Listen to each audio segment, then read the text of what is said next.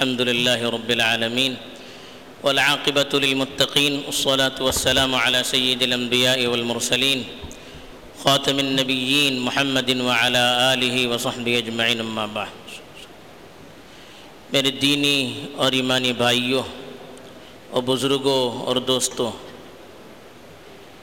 اسلام نے جن چیزوں کو فروغ دینے کی کوشش کی ہے اور جن چیزوں کو ترقی دینے کی کوشش کی ہے، وہ ہے انسان کی قدر و قیمت، انسان کا احترام، انسان کا وقار۔ اس لیے اسلام نے ہر اس چیز کی مخالفت کی ہے، جس سے انسان کی قدر و قیمت کم ہوتی ہو۔ انسان کا وقار اس سے گر جاتا ہو۔ انسان کی انسانیت اس سے ذلیل ہو جاتی ہو۔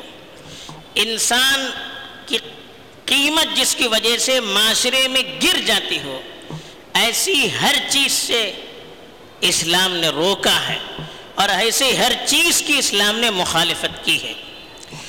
انہی چیزوں میں سے ایک چیز ہے ہاتھ پھیلانا۔ کسی کے سامنے ہاتھ پھیلانا۔ اپنی ضروریات کا کسی کے سامنے اظہار کرنا، یہ وہ کمزوری ہے۔ اس کا اسلام نے بڑی سختی سے مقابلہ کیا اور بڑی سختی سے اسلام نے اس کو روکنے کی کوشش کی۔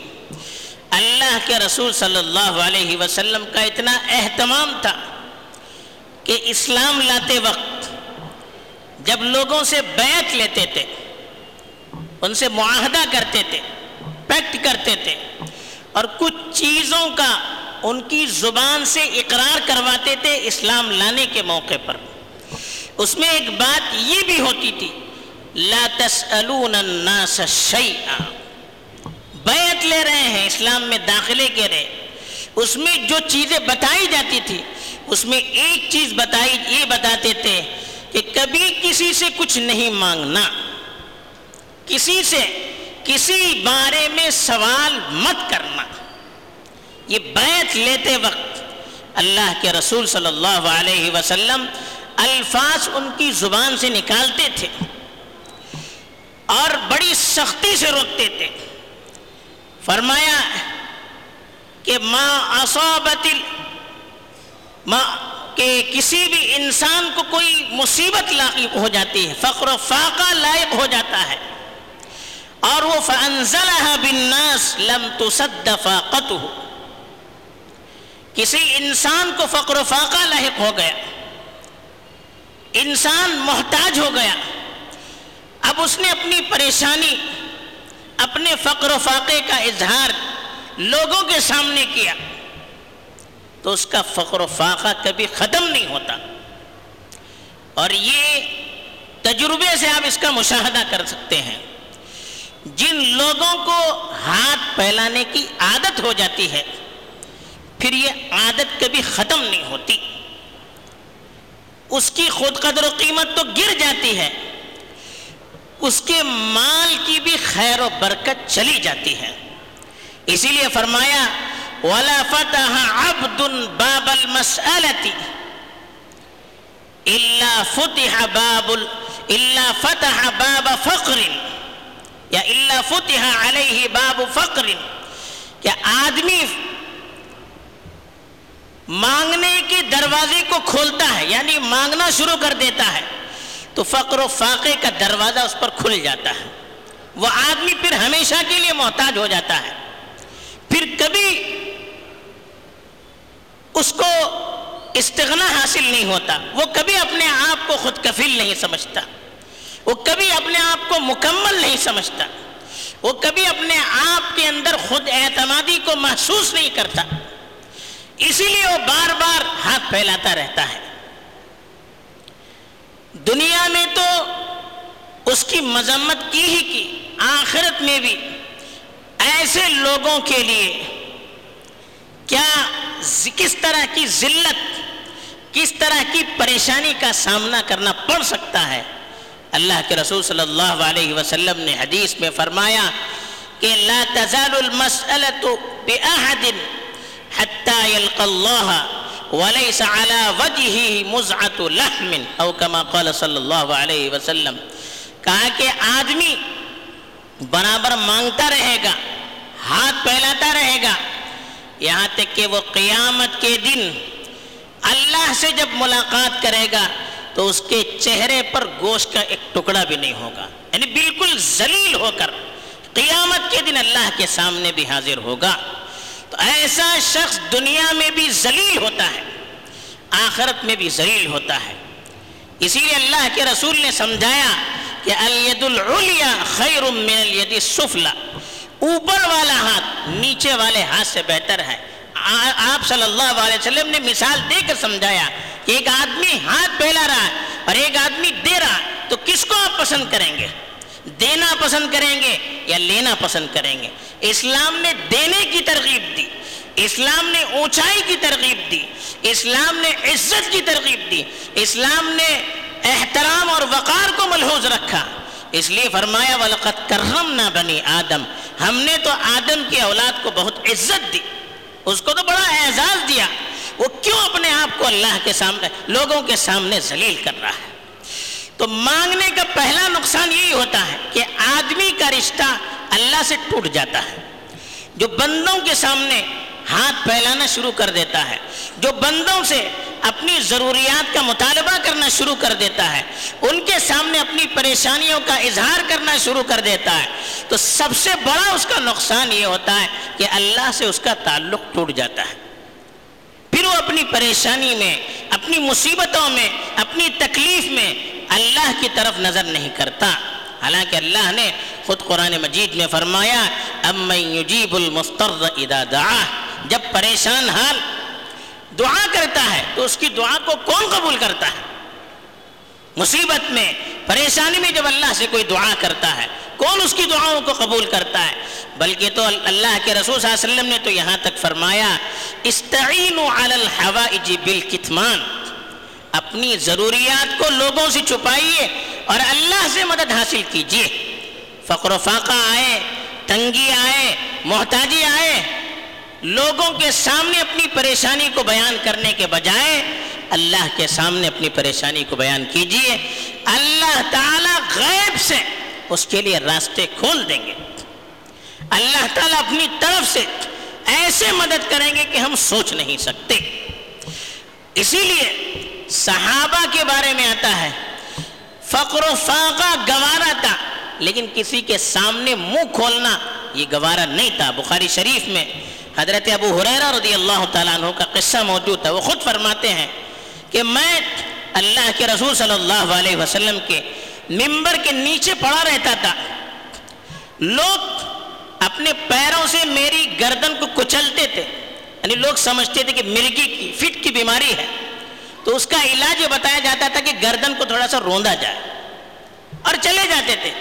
حضرت ابو حریرہ کہتے ہیں کہ مجھے کوئی بیماری نہیں تھی، بھوک تھی۔ اتنی بھوک کی وجہ سے ہوتی تھی کہ میں برداشت نہیں کر پاتا تھا، بے ہوش ہو کے گر جاتا تھا۔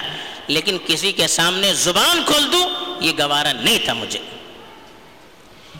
اتنی صحابہ کی تربیت کی گئی تھی کہ حضرت حکیم بن حزام سے اللہ کے رسول صلی اللہ علیہ وسلم نے ایک مرتبہ فرمایا تھا کہ کوئی پریشانی آئے تو کبھی کسی کے سامنے ہاتھ نہیں پھیلانا، کبھی کسی سے سوال نہیں کرنا۔ اتنا انہوں نے لحاظ رکھا۔ کہ جاتے ہوئے سواری سے ان کا ڈنڈا نیچے گر جاتا۔ تو کسی سے مانگتے نہیں تھے۔ خود اترتے تھے اور اپنا ڈنڈا لیتے تھے۔ حالانکہ اللہ کے رسول صلی اللہ علیہ وسلم نے ضرورت پر کسی کے سامنے ہاتھ پھیلانے کے لیے سوال کرنے سے روکا تھا۔ لیکن اتنا پاس و لحاظ رکھا کہ ڈنڈا بھی گر جاتا۔ تو اس کو اٹھانے کے لیے خود گر خود نیچے اترتے تھے۔ کسی سے سوال نہیں کرتے تھے۔ اسی لیے اللہ کے رسول صلی اللہ علیہ وسلم نے حدیث میں بتایا بھی کہ جو اپنے آپ کو لوگوں سے بے نیاز کرے گا، لوگوں کے سامنے اپنی کتنی بھی ضرورت ہو، کتنی بھی پریشانی ہو، لوگوں کے سامنے ہاتھ نہیں پھیلائے گا۔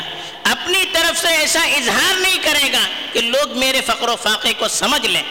اپنے آپ کو بالکل لوگوں سے بے نیاز رکھے گا اللہ تعالیٰ یغنی اللہ اللہ غائب سے ایسا انتظام کریں گے کہ وہ لوگوں سے بے نیاز ہو جائے گا۔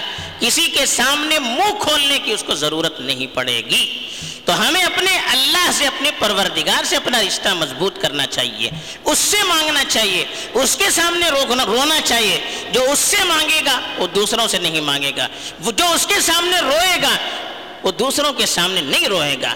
جس کو اس سے مانگ کر اپنی ضروریات کی پوری کرنے کی عادت ہو جائے گی، تبھی وہ لوگوں کے سامنے ہاتھ پھیلانے کے بارے میں سوچے گا بھی نہیں۔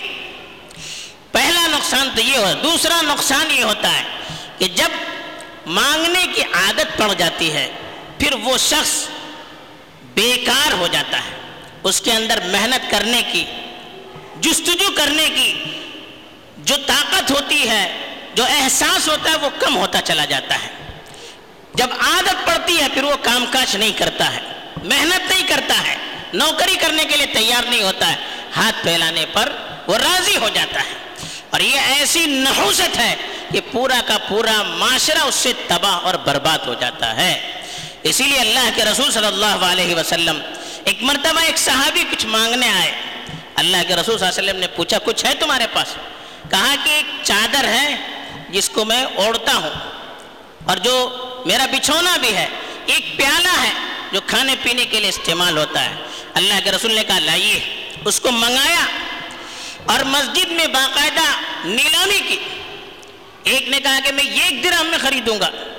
اللہ کے رسول نے کہا، کون اور بڑھائے گا؟ ایک نے کہا کہ دو درہم میں خریدوں گا۔ اللہ کے رسول نے اس کو دے دیا۔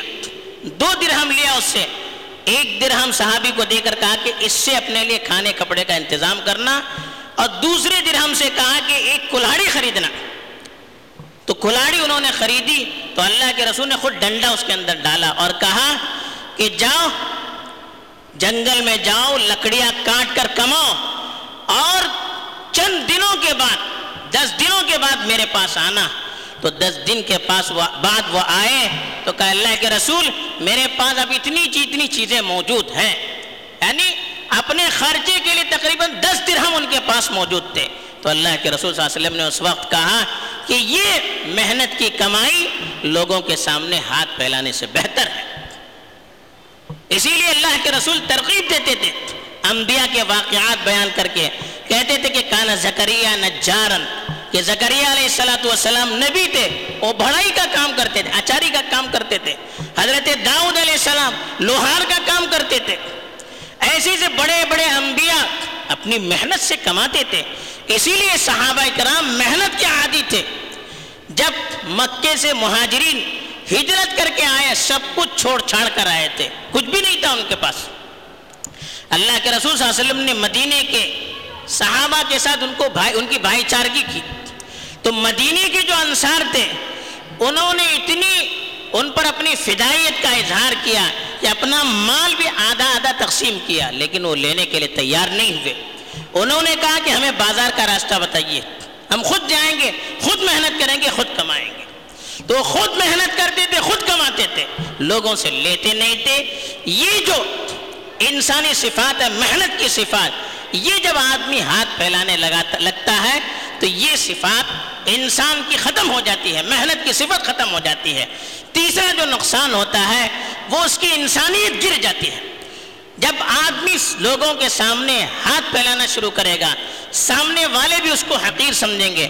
وہ خود بھی اپنے آپ کو حقیر سمجھے گا اور جب وہ اپنے آپ کو نیچے اتارے گا، تو ہر معمولی سی معمولی کام، چوری، ماری، ڈکیتی، ہر چیز کے کرنے پر وہ تیار ہو جاتا ہے۔ تو اس لیے اس مرض کا اسلام نے بڑی سختی سے مقابلہ کیا ہے۔ اب اس مرض کو معاشرے سے دور کرنے کی ضرورت ہے۔ لوگ بے روزگاری کی وجہ سے نوکری نہیں ہے، کاروبار نہیں ہے، ہاتھ پھیلانے کے لیے تیار ہو جاتے ہیں، محنت نہیں کرتے۔ کئی مصیبت آتی ہے، سیلاب آ گیا۔ طوفان آ گیا، بربادی ہو گئی۔ اب لوگ ہاتھ پھیلانے کے لیے تیار ہو جاتے ہیں۔ اچھے اچھے لوگ بھی اس سے تیار ہو جاتے ہیں۔ اور لوگ دینے کے لیے بھی دینا چاہیے۔ لیکن یہ بھی تو سوچئے کہ آج آپ نے لینے کا سلسلہ شروع کیا۔ یہ سلسلہ پھر بند ہونے والا نہیں۔ ہے اسی لیے اللہ کے رسول نے کہا کہ ایک شخص کے پاس اتنا مال ہے کہ جس سے اس کی ضرورت پوری ہو جائے۔ پھر بھی وہ مانگتا ہے۔ تو گویا کہ جہنم کے آگ کی چنگاری کو وہ اپنے پاس جمع کر رہا ہے۔